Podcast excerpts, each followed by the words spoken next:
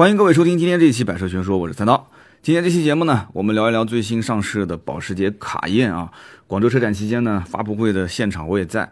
整个发布会呢非常短，大概前后十几分钟。为什么呢？因为这发布会之前好像流程比较多啊，现场也是很多媒体陆陆续续的领卡进场。领导在上面说话的时候呢，一大半的时间其实说的是跟保时捷品牌和保时捷911相关的一些事情，但是并没有啊，真的是着重去讲解这一款保时捷的卡宴。那么我们很多人认为台上就一辆车嘛，那肯定是就针对这个卡宴本身去说很多，而且十几分钟的时间还放了一部宣传片啊，宣传片也放了好几分钟，最后就是车衣把揭开来，揭开来之后公布价格就结束了。现场感觉就非常简单，越是我觉得这种呃车型啊，它需要用文字去讲解的东西越少。那我们看到有的发布会现场啊，又是说企业品牌理念，然后介绍今天这款车，然后这车有什么设计特点，十几分钟时间啊，一个领导对着那个提词器，然后说半天。那我觉得像很多的一些这个，因为每一年都是像这种八号馆啊，都是这种豪华车，然后呢，发布会都很短啊。然后这边刚结束，回过头来我又看到前面那个阿斯顿马丁也在做这个现场的发布，那主持人就说了半天啊，旁边还介绍了一个。庞总啊，就是庞清华，庞大集团的董事长。然后董董事长一直站在那个角落里面，我也不知道这为什么请他过来。然后后面到底想说什么？就我觉得前面前缀特别长，那倒还不如是这样子的，还不如保时捷这种样子，就放一个宣传片，然后说说我们家的历史文化啊传承，然后最后讲一下今天卡宴的价格，这个挺有意思的啊。那么这个车其实当时我看广州车展的真车。和网络上的图片几乎是没有差异的。那为什么我要说这句话呢？因为有一些车啊，它网络上看的这个图片和真车差别还是比较大的。这里面分两种，第一种类型就是有的呢是网上图片看起来很炫啊，但是看到真车之后发现跟图片差距特别大。还有一种是什么呢？就是网络上看图片其实很一般，但是到现实生活中看真车，哇，感觉哎，真车怎么比照片还要炫？那这前后两种分别是什么车呢？我感觉啊，大家不一定认同啊。前面这一种车一般就是像法系车，嘿 嘿就比方说像标致啊，或者是像 DS 啊，标致和 DS，哇，网络上看那个图片特别炫，而且网上图片大多数都是顶配车型啊，所以那个外观内饰都很很具有科技感。然后到展厅一看呢，展厅经常它没有顶配车型，就放一辆普通配置的，结果发现落差很大啊。这看上去是林志玲，结果一看是罗玉凤啊，标致 DS。然后呢，什么车是图片上看感觉不怎么样，然后到现实生活中一看，哎，这车感觉比照片上感觉还要炫一点啊。但不一定说这个车好，我们只说外形。呃，什么车呢？就现在很火的那个长城的魏啊，长城的魏，你看图片好像土了吧唧的，哎，结果到实车的展厅一看，那个实车感觉更炫一些。所以我要说的是什么？就是新卡宴，我在现场看到这个车，就我感觉啊。真车和照片的还原度是非常高啊，没有什么过多的渲染啊，没有那么很炫的一些这种感觉。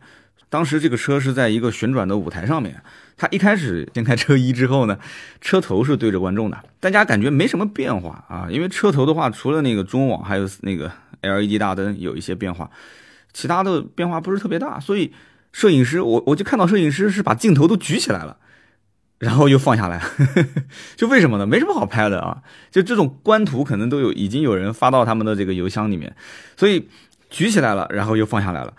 但是等那个旋转舞台这个车屁股转过来的时候，哇，你看那那家伙啊，摄影师一个个的这个噼啪啦的一阵子咔咔咔猛拍啊，所以大家记住了，以后看车展啊，就但凡这个车展上你不了解这个新车哪些地方有改变，你就看啊，这一群摄影师，就他集中拍的那个位置。基本上就是他改变最大的啊，这个准没错。所以这个新款卡宴大家知道了啊，这个尾部设计变化非常大，整个的一个尾灯。我之前在微信图文里面，所以大家真的听我们的这个音频节目啊，最好还是配合去关注一下我们的微信订阅号，因为周一到周五我们每一天有一篇原创文章啊，关于这个新卡宴的图文，我们其实已经。很早就推出去了，但是我说的内容完全是跟图文上也不能说全部都不一样吧，就是至少一大部分是不一样的，因为那个文章本身也有我写的一部分啊，刀妹也有他组织的一部分，所以说文章上面啊，我们当时也写了，就是说我当时这么讲的，我说卡宴终于加入了模仿九幺幺的队伍，当然了，自己家的车模仿自己家的车这肯定没关系了，因为你可以说它是一个啊经典的血脉的传承，对吧？我当时就感觉就是帕拉梅拉啊，新款的帕美上了以后啊，整个车的造型，很多人就说这是一个加长版的四门版的911，那没错啊，我我我我也是这么认为的。我现在看到这个保时捷的这个新款的卡宴之后，我觉得这就是一个加长加高的啊，或者说是加宽的。这个保时捷九幺幺但是这么说的话，我估计保时捷的厂商的人肯定很开心啊，肯定很开心。但是保时捷的车迷肯定不开心，因为至今为止还有很多人是不认可保时捷卡宴和保时捷马 can 这一类的车是属于保时捷的，他们身上没有保时捷纯正的血液啊。所以我今天我估计听到这个地方，可能很多人如果是保时捷。九幺幺的车迷或者保时捷车迷，他们觉得啊，刀哥或者说三刀，你小刀啊，小刀，小刀，你终于说了一句人话啊，你终于说了一句我听的还算比较中听的话。那很多人可能不理解，因为只有保时捷车迷自己心里面他们才知道啊，到底真正的保时捷是什么样的车。保时捷就等于九幺幺，九幺幺就等于保时捷。所以说你仅仅是外形上像。那你你你整个的这个车开起来是不是像呢？这一件事情，因为我还没开到，所以我暂时先不说这个感受。但是我在网上看到很多一些老师啊，特别是像很多一些国外的媒体啊，包括中国台湾省的媒体，有一些人已经去试过了，而且试完之后，我看到有一些媒体啊，他们就评价非常高啊，但是不是收了钱了我不知道啊，但是评价非常高，说第三代就是这一代啊，二零一八款的卡宴，说这一代的卡宴。说从我自身认为，它已经可以回归到保时捷的这个行列当中了。就他们之前是不承认第一代跟第二代的保时捷的卡宴是属于保时捷的，啊，但这个观点。这个你们认不认同？我不知道，我也是处处于一种就是比较中立的，或者说我要是不中立的话，我觉得其实保时捷的车迷仍然还是不认为这个车就是保时捷。那我其实是赞同保时捷的车迷的这个观点的啊。那我们这边就不中立了，我赞成这个观点，我不赞成那个啊老师和前辈写的这个文章。那么这个里面呢，我觉得其实很多保时捷车迷呢啊不愿意承认卡宴的原因有，每个人可能都有自己的，但是呢，不管是卡宴。啊，还是马 can 这一类的车，至少我认为啊，就是包括写文章的这个老前辈啊，就是就媒体记者，他是把保时捷的卡宴的 Turbo 这个版本试完之后，才写了这篇文章，然后他才写啊，我我我承认啊，这车让我开起来很爽啊，我找到了当年保时捷那种纯正的基因，赛车基因，但是我当时捏一把汗，你知道吗？为什么捏一把汗？他说的对，他说的没有错，但是呢，你知道。Turbo 这个版本是多少钱？一百九十九点八万，这是官方定价，是没有选配的情况下，啊，有的人可能说了，那这有这钱，你不如买九幺幺了，对吧？那驾驶感受更纯粹。但是这不对的，这个这种说法都是不结合市场的说法啊。我的我的节目的每一分钟每一秒钟，我都是结合市场去聊这个车，啊，我真的是为他们捏一把汗。真正的保时捷卡宴，你去问车主，或者你到经销商去问这些啊销售。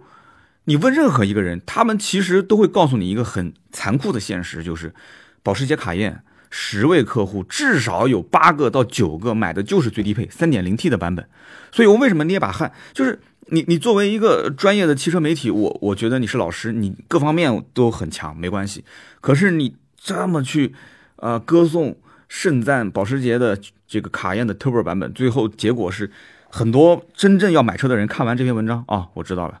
可是我就那么多预算啊，保时捷卡宴啊卖那么贵，一百九十九点八万，就对保时捷稍微懂一点的人都知道，官方报价是买不到的啊，就所有的车肯定还是要选配。网上不是已经出了中国首台保时捷的这个卡宴的那个提货的那个订单嘛，就是下订单的那个那张表，七七八八配下来九十九点八万的这一个版本，就是入门版啊，也要配下来将近一百三啊，一百三十，所以说。这个车在很多的一些人心目当中，就是保时捷的卡宴，一百万、一百二三十万不能再多了。很多人心里面就是这么想的。你起售一百九十九点八，你跟我说是四点零 T 的啊，Turbo 版本，呃，你说再多没有用，真的是没有用，太贵了，就没有人真的是为了在卡宴这个车上去体验所谓的保时捷纯粹的驾驶的这种感受。就这句话，我相信，但凡有一点有一丝买卡宴的这种。意向的客户，他应该是赞成我今天的这个说法的啊。那么我们今天就要说到这个聊的这个话题，就是保时捷从有了卡宴开始啊，至少是在中国，它就已经是从经营粉丝开始转变成经营客户了。这就是我们今天这个标题啊。就这个话怎么理解呢？其实我觉得这个话的理解方式，我们应该再往前追溯一下，就是不应该讲卡宴。我觉得从 Boxster 啊。从我所定义的叫廉价版的九幺幺，就是 Boxster，现在不叫 Boxster 了，就七幺八啊，七幺八。我觉得从这一代的车开始，啊，它其实保时捷的心目当中就已经是把经营粉丝去改变成经营客户了。那么这里面我们后面要说到一个人，我觉得这个人非常非常关键，包括保时捷家族出卡宴这款车，跟这个人也有非常大的关系。啊，就提前说一说这个人的名字了。这个人叫做魏德金啊，魏德金叫文德林·魏德金啊，他的英文名翻成中文叫文德林·魏德金。我们一会儿后面再去详细讲啊，因为这里面涉及到两件非常大的事情，一个就是关系到这个人，第二个就是关系到保时捷的一个大的背景啊，宫斗，保时捷的宫斗 啊，就是说他们这个家族体系之间互相的一个纷争。其实当年保时捷是亏钱的，有人讲保时捷亏钱，你是跟我开玩笑吗？啊，保时捷是最赚钱的一个。这个汽车制造的公司了，但是真的在，在这个魏德金从九一九二年，我记不得是哪一年，应该是九一年吧。从他接保时捷的时候，这是个烂摊子啊，就亏的是一塌糊涂。然后一直到后来一九九五年的时候，这个保时捷的这个整个的公司开始慢慢的恢复元气，然后再到后来未来的十年当中。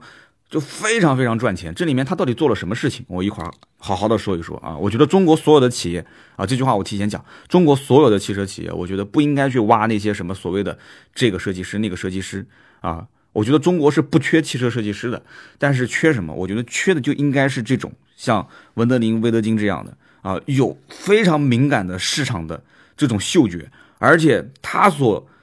力排众议，那那种就是他说我要上卡宴就上卡宴，你们所有的人说不上卡宴，老子也要上，因为为什么？因为你们这些大阿哥、二阿哥啊，为什么说阿哥？就这些人都是你自己家的企业嘛，皇帝嘛，你们大阿哥、二阿哥出去又要泡妞啊，你们出去又要又要又要去讲排场啊，动不动就是要收购这个收购那个的。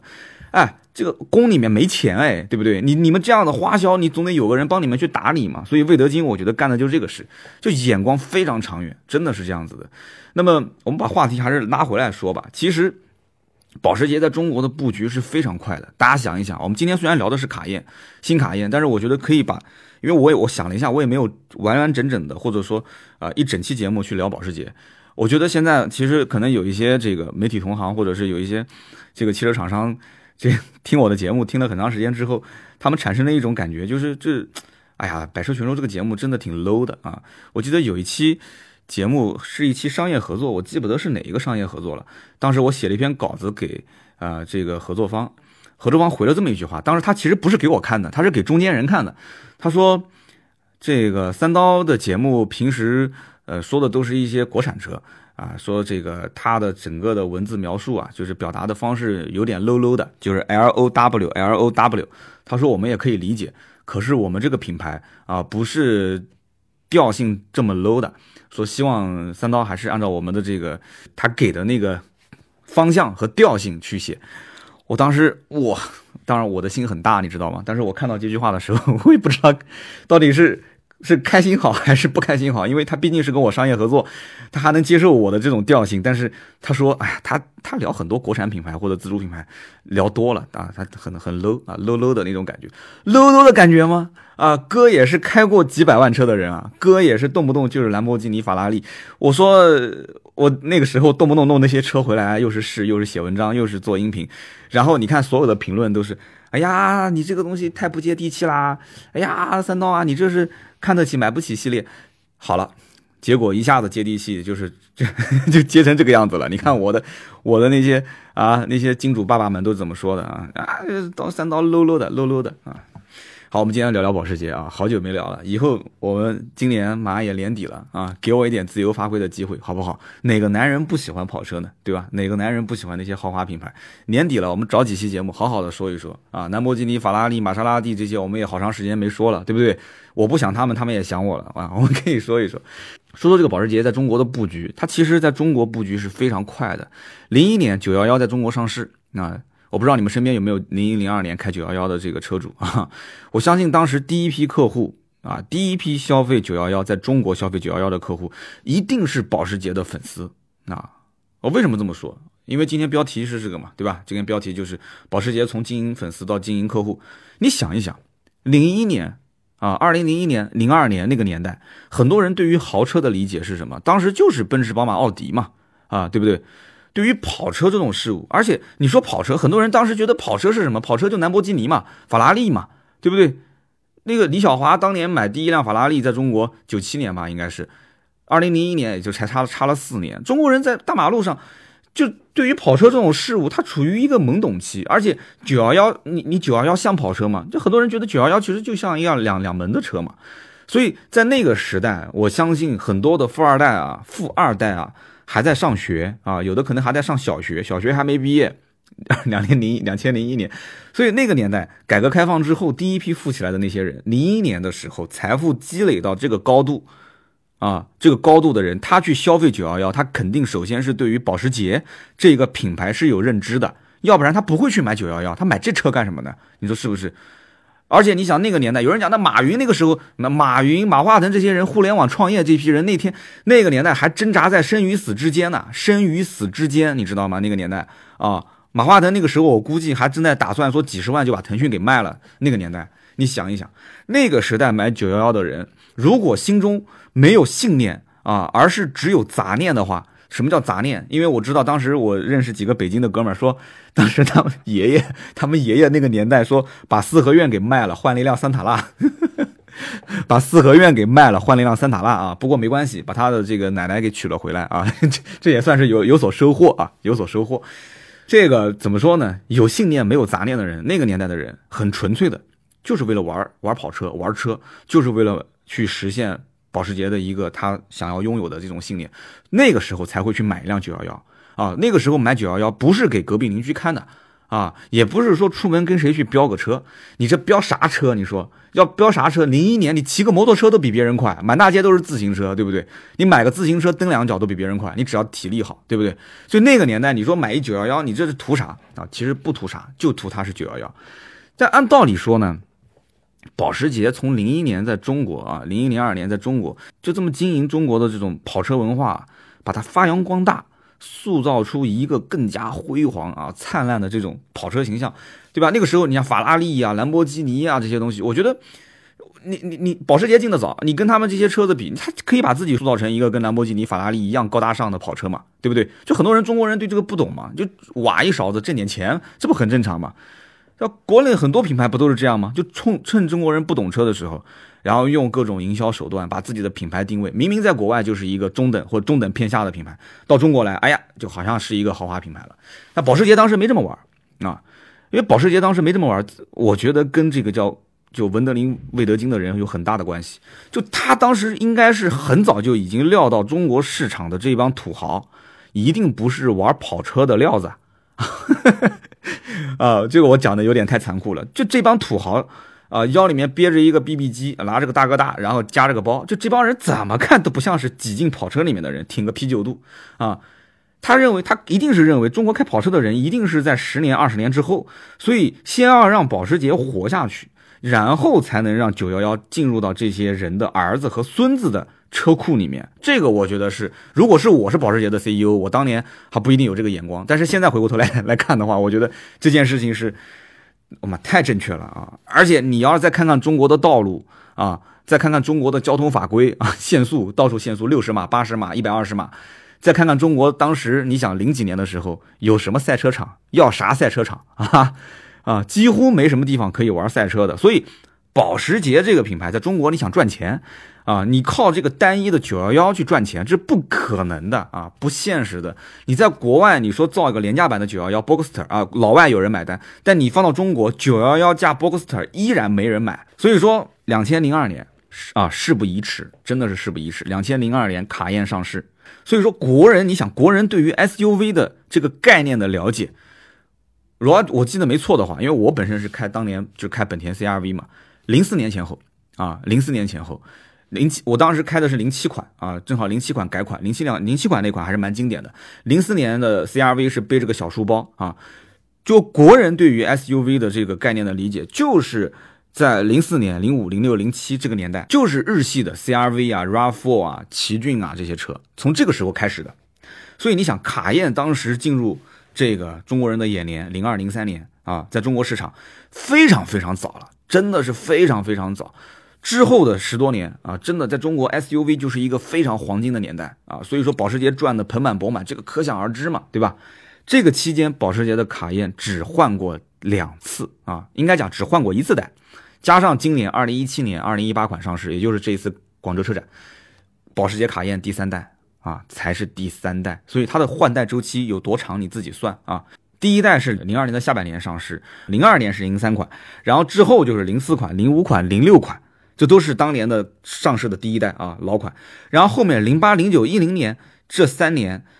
这不是第二代，这是小改款啊，这只是小改款，而且大家发现没有零七款，零七款是就零七年停产。我们之前收卡宴的时候，呃，你打电话过来说，哎，我那是零七款，不可能啊，没有零七款卡宴，所以你说零七款，多数是零六款啊，没有人会把零八款说成零七款，所以多数是零六款当零七款来说，所以一定要去看那个车是零六年的车还是零七年的车，所以我们收二手车的时候会这么去看。那么零七年为什么停产？各种说法啊，有人说是因为这个美国的次贷危机啊，也有人讲说是。呃，这个家族里面也是各方面的原因，反正我个人更认同是美国次贷危机，而且当时美国的卡宴的销量确实下滑非常严重，下跌了将近百分之三十啊，全国月销量每个月也就是几百台车啊，全国月销量几百辆啊，卡宴的月销量几百辆，我当时记得我有个德国的听友，当时跟我发消息聊天说说德国有一个城市，我记不得是第二大还是第三大的城市啊，说那个城市。一个月啊，一个月那个城市一个月卖了一辆卡宴，只卖了一辆卡宴。我说他，我说卖一辆卡宴，如果卖不出去，你将来让你从德国往中国倒嘛，中国好卖，对吧？啊，其实不用从德国倒了，美国的卡宴就很便宜，对吧？美国卡宴也就折合人民币五十多万啊。但这个是这个，我们就不再往下聊了。大家都知道中国车为什么贵，是吧？所以说，广州车展这个是第三代的卡宴啊，第三代卡宴。好，我们回过头来还是说说这个卡宴诞生的背景。这个卡宴诞生的背景呢，一共有两个，一个呢就是家族斗争。我刚刚前面也提到了，费迪南德皮耶西啊，很多人听过这个人名字啊，费迪南德皮耶西，他和自己的表兄弟之间争夺控制权。如果大家想听细节，我可以回听啊，这个钉钉说车啊，以前叫叮叮叨叨聊汽车，很多人也在问叮叮叨叨聊汽车为什么现在变成钉钉说车了啊？其实很简单嘛，钉钉创业了。啊，我们之间一直保持不错的合作关系，然后钉钉也要自己发展，那么我们就把这期节目就改成钉钉说车，希望大家也支持他的节目，没关系啊，你可以去听。我们之前跟我跟钉钉聊过一期，就是讲这个费迪南德皮耶西和这个家族里面的一些纷争，费迪南德皮耶西和自己表兄弟争夺控制权，然后导致直接导致保时捷公司这个陷入混乱。其实这个陷入混乱，讲白了也就是不挣钱嘛，对吧？那么最后他被赶走，最被赶走之后，他去哪了呢？皮耶西去了奥迪混了几年，这些在网上你都能搜得到这些资料啊。最后是混到了大众集团的大众汽车监事会的主席，啊，这职位非常高了啊。当然了，本身大众集团跟保时捷之间家族也是有这个血缘关系啊，有这个联姻的关系。那么之后呢，就是保时捷和大众之间互相收购和反收购，其实就是斗气嘛，啊。所以为什么我刚刚前面讲，我说什么大阿哥、二阿哥这些阿哥之间互相又是炫富，又是这个互相的这个斗争，其实说白了就是你看不看不爽我，我看不爽你，就是这豪门之间的这个掌权嘛。就说实话，你要那么多钱干什么呢？我就搞不懂了这些人。但没办法，这些人生下来就是出生就是在金汤勺里面的，而且他们骨子里面，而且保时捷出了好几个天才设计师，他骨子里面就是会。就懂车，我估计他打娘胎里面，他妈跟他爸之间聊天，每天估计聊的多数都是车，所以他就在他妈肚子里面就听的就是车车车车车，他出来能不懂车吗？对不对？他就做个车评人到中国来也能挣钱是吧？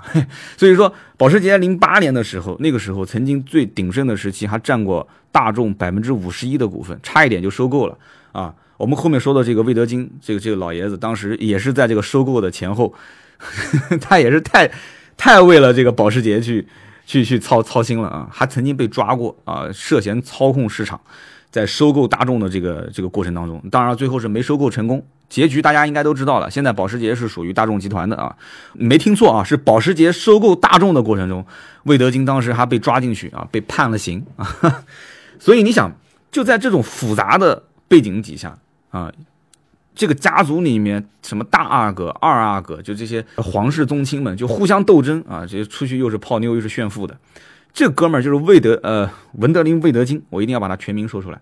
就这哥们儿就是掏碎了心，就是帮他们去打理保时捷的这个家族的生意。保时捷的卡宴的诞生的第二大背景，我觉得就是跟这个叫魏德金的打工皇帝有很大的关系。这个老爷子其实看这些阿哥们之间，他就是不食人间烟火，你知道吗？就他们这些人整天反正肯定是挥金如土嘛，啊，虽然我不认识这些人，但一听就懂了，他挥金如土，然后整天动不动就可能喝醉了酒，就是你再惹老子，老子就把你直接几百亿给收购了啊！这几百亿是是 是欧元啊，所以他们整天就是这种样，所以魏德金肯定是天天捏了一把汗，你知道吗？就九幺幺，人人都说经典，可是。你要是天天说经典啊，我也知道这这些哥们儿老爷子就肯定清楚，这些皇室宗亲也喜欢玩赛车，就你们天天说经典，但是你就指着这个车单一的去卖，那裤衩子都亏没了，你知道吗？啊，裤衩都亏没了，所以不能靠这个单一车型。你别说靠这车将来收大众了啊，你将来就是卖给人家，人家都不一定要。啊，所以我刚刚不前面讲了吗？魏德金他干了什么事情呢？他把九幺幺直接。造了一个廉价版 Boxster，赶紧放市场上去卖吧啊！他是怎么干的呢？他为什么会有这种想法？我觉得很关键的是什么？你要看这个人的背景。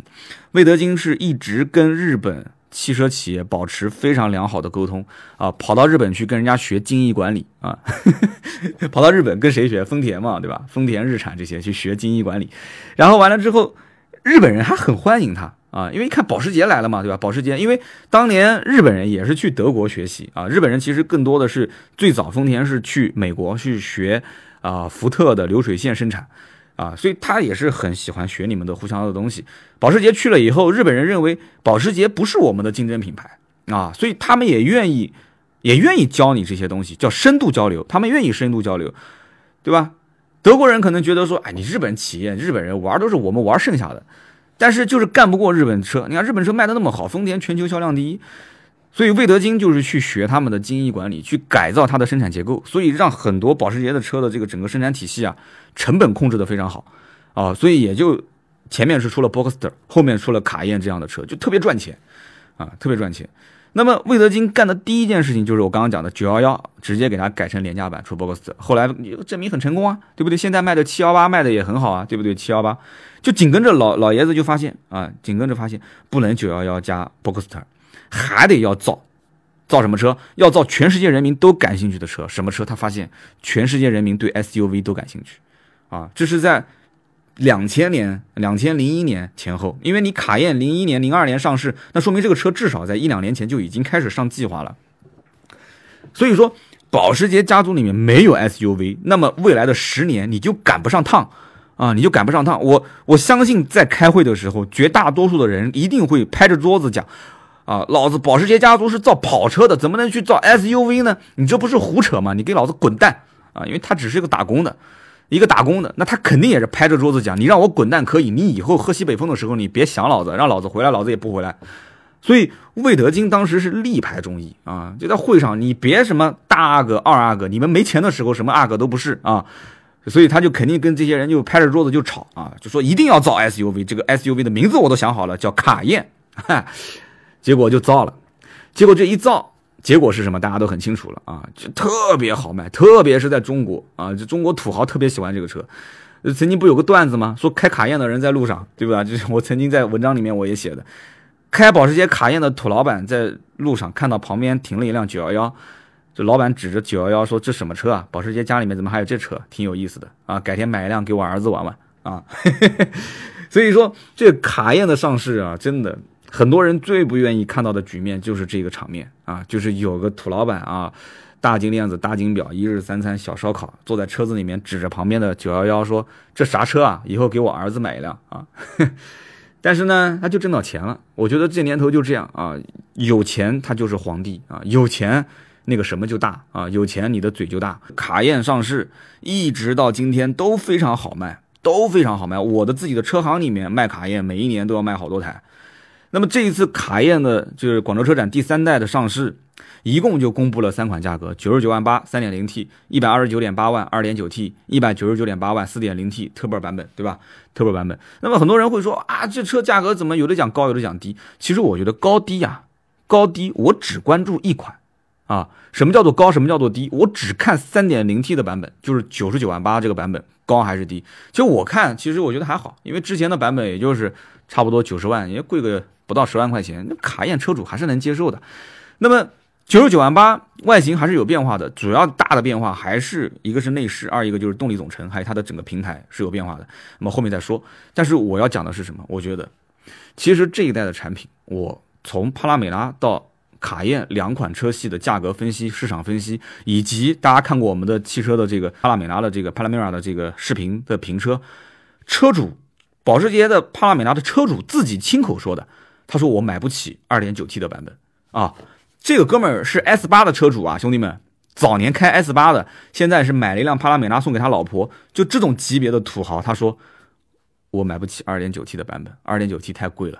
你想他的心目中就是他其实他圈子里面都有很多是开这一个级别的车，他的妹妹就是开保时捷的老款的3.6的帕拉梅拉，他们定义帕拉梅拉就是一个一百三十万上下的车，不能再贵了，不能再贵了。所以那我们反过来说，保时捷卡宴是什么级别的车？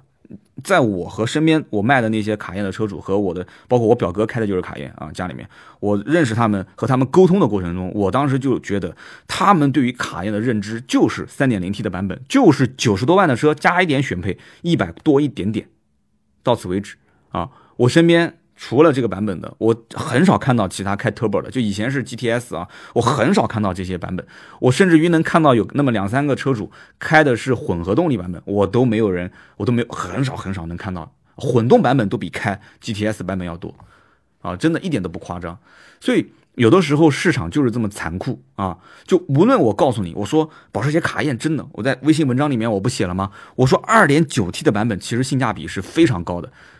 虽然只比三点零 T 贵了三十万，但是你说哇，你小编写文字的时候只比三点零 T 贵三十万，只比就这个只比就多了两个字，人家要多花三十万，我的个乖，三十万很多城市都能买套房了啊！就算在南京这种城市也可以付个首付，你说是不是？啊，但土豪肯定不在乎这些，可是三十万也是钱，也不是大风吹过来的，你说是不是？所以保时捷的工程师一切的努力，我觉得啊，对于市场定位来讲都是白费。都是白费，啊，一百二十九点八万的这个价格，再加上预算，很多客户就会说一句话：超了我的预算啊！我认为卡宴就是那么多钱，我认为卡宴就是一百二十九点八万全部办好牌照上路的价格，啊，这就是最真实的现象，最真实的一个市场的表态。真的是这样的，所以我看到很多，我不前面讲了，媒体老师盛赞 Turbo 版本的时候，我真的是捏把汗啊，真的捏把汗。你就是把那个一百九十九点八万的车子吹到天上去了，你再选装之后两百二十万、两百三十万，哎，哎，想一想，两百二十三万，你别说保时捷的粉丝了，你就保时捷的粉丝也知道九幺幺可以买到 Turbo，对不对？就是九幺幺啊，对吧？你就如果不是保时捷的粉丝，现在环境也变了。啊，现在环境也变了。玛莎拉蒂有一个叫莱文迪的，对吧？一百万给他，他还找你两百块钱啊。然后兰博基尼马上也要出 SUV 了啊。然后甚至于劳斯莱斯也要出 SUV 了。有人讲说，那三刀你说的不对，那些车都是超贵的，那都两三百万，都可能都更贵啊。啊，宾利对吧？田悦，对你说更贵，可是你觉得花两百多万买辆 SUV 的人还差那一百万吗？有人讲说差差，你刚刚不说了吗？九十多万的车车主差三十万。对，九十多万的车主是差那三十万，啊，但是两百多万的车主，有的时候啊，他真就不一定差那一百万，就有的时候就这么奇怪，就那么奇怪，就这个层次，他就是，他就到了这个这个往上走那么一点点，再走一点点的时候，他咔嚓一下啊，咔嚓一下，眼睛一闭一睁是一天，对吧？眼睛一闭一一不睁啊，那一辈子就过去了。他真的就咔嚓一下，两百多万上去以后，就到了那个位置，他就不差那一百万，所以。这一代的卡宴啊，你要从技术上面去分析，我相信很多同行都分析过了啊，我也不想再赘述了。为什么呢？因为之前帕美那一期也说了很多啊，什么四 D 底盘啦，什么夹角内置涡轮技术啦，第二代主动防侧倾，就很多保时捷的车，不是车主说我随便怎么开我都不会翻吗？你真不会翻吗？那个只是以前是赛道里面的技术拿过来用啊，什么三腔式的空气悬挂、后轮辅助，也就叫后轮转向嘛，就这些东西，大家想感兴趣的自己去上网研究，好吧？啊，我们节目里面还是偏市场。我觉得这车，你现在土豪打开车门一看，你外形去看，可能车头改变不大，车屁股改变很大，车尾改变大。对于很多人来讲，我买这个车就像买苹果手机一样的啊，你正面看看不出是一个新款，反过来一看啊，你这是个苹果八，嗯，啊，有的人觉得还是还还稍微值得买，就真的是跟苹果一样，正面看没什么变化，反过来一看啊，是个苹果八。所以你现在买个苹果八出去吃个面条，你得反过来扣在桌子上面，还得买个透明壳。啊，所以你这个卡宴是不是啊？你就开个新款出去，你可能前面看不出来，你所以你到停车场你就倒着停，啊，就讲的有点夸张了。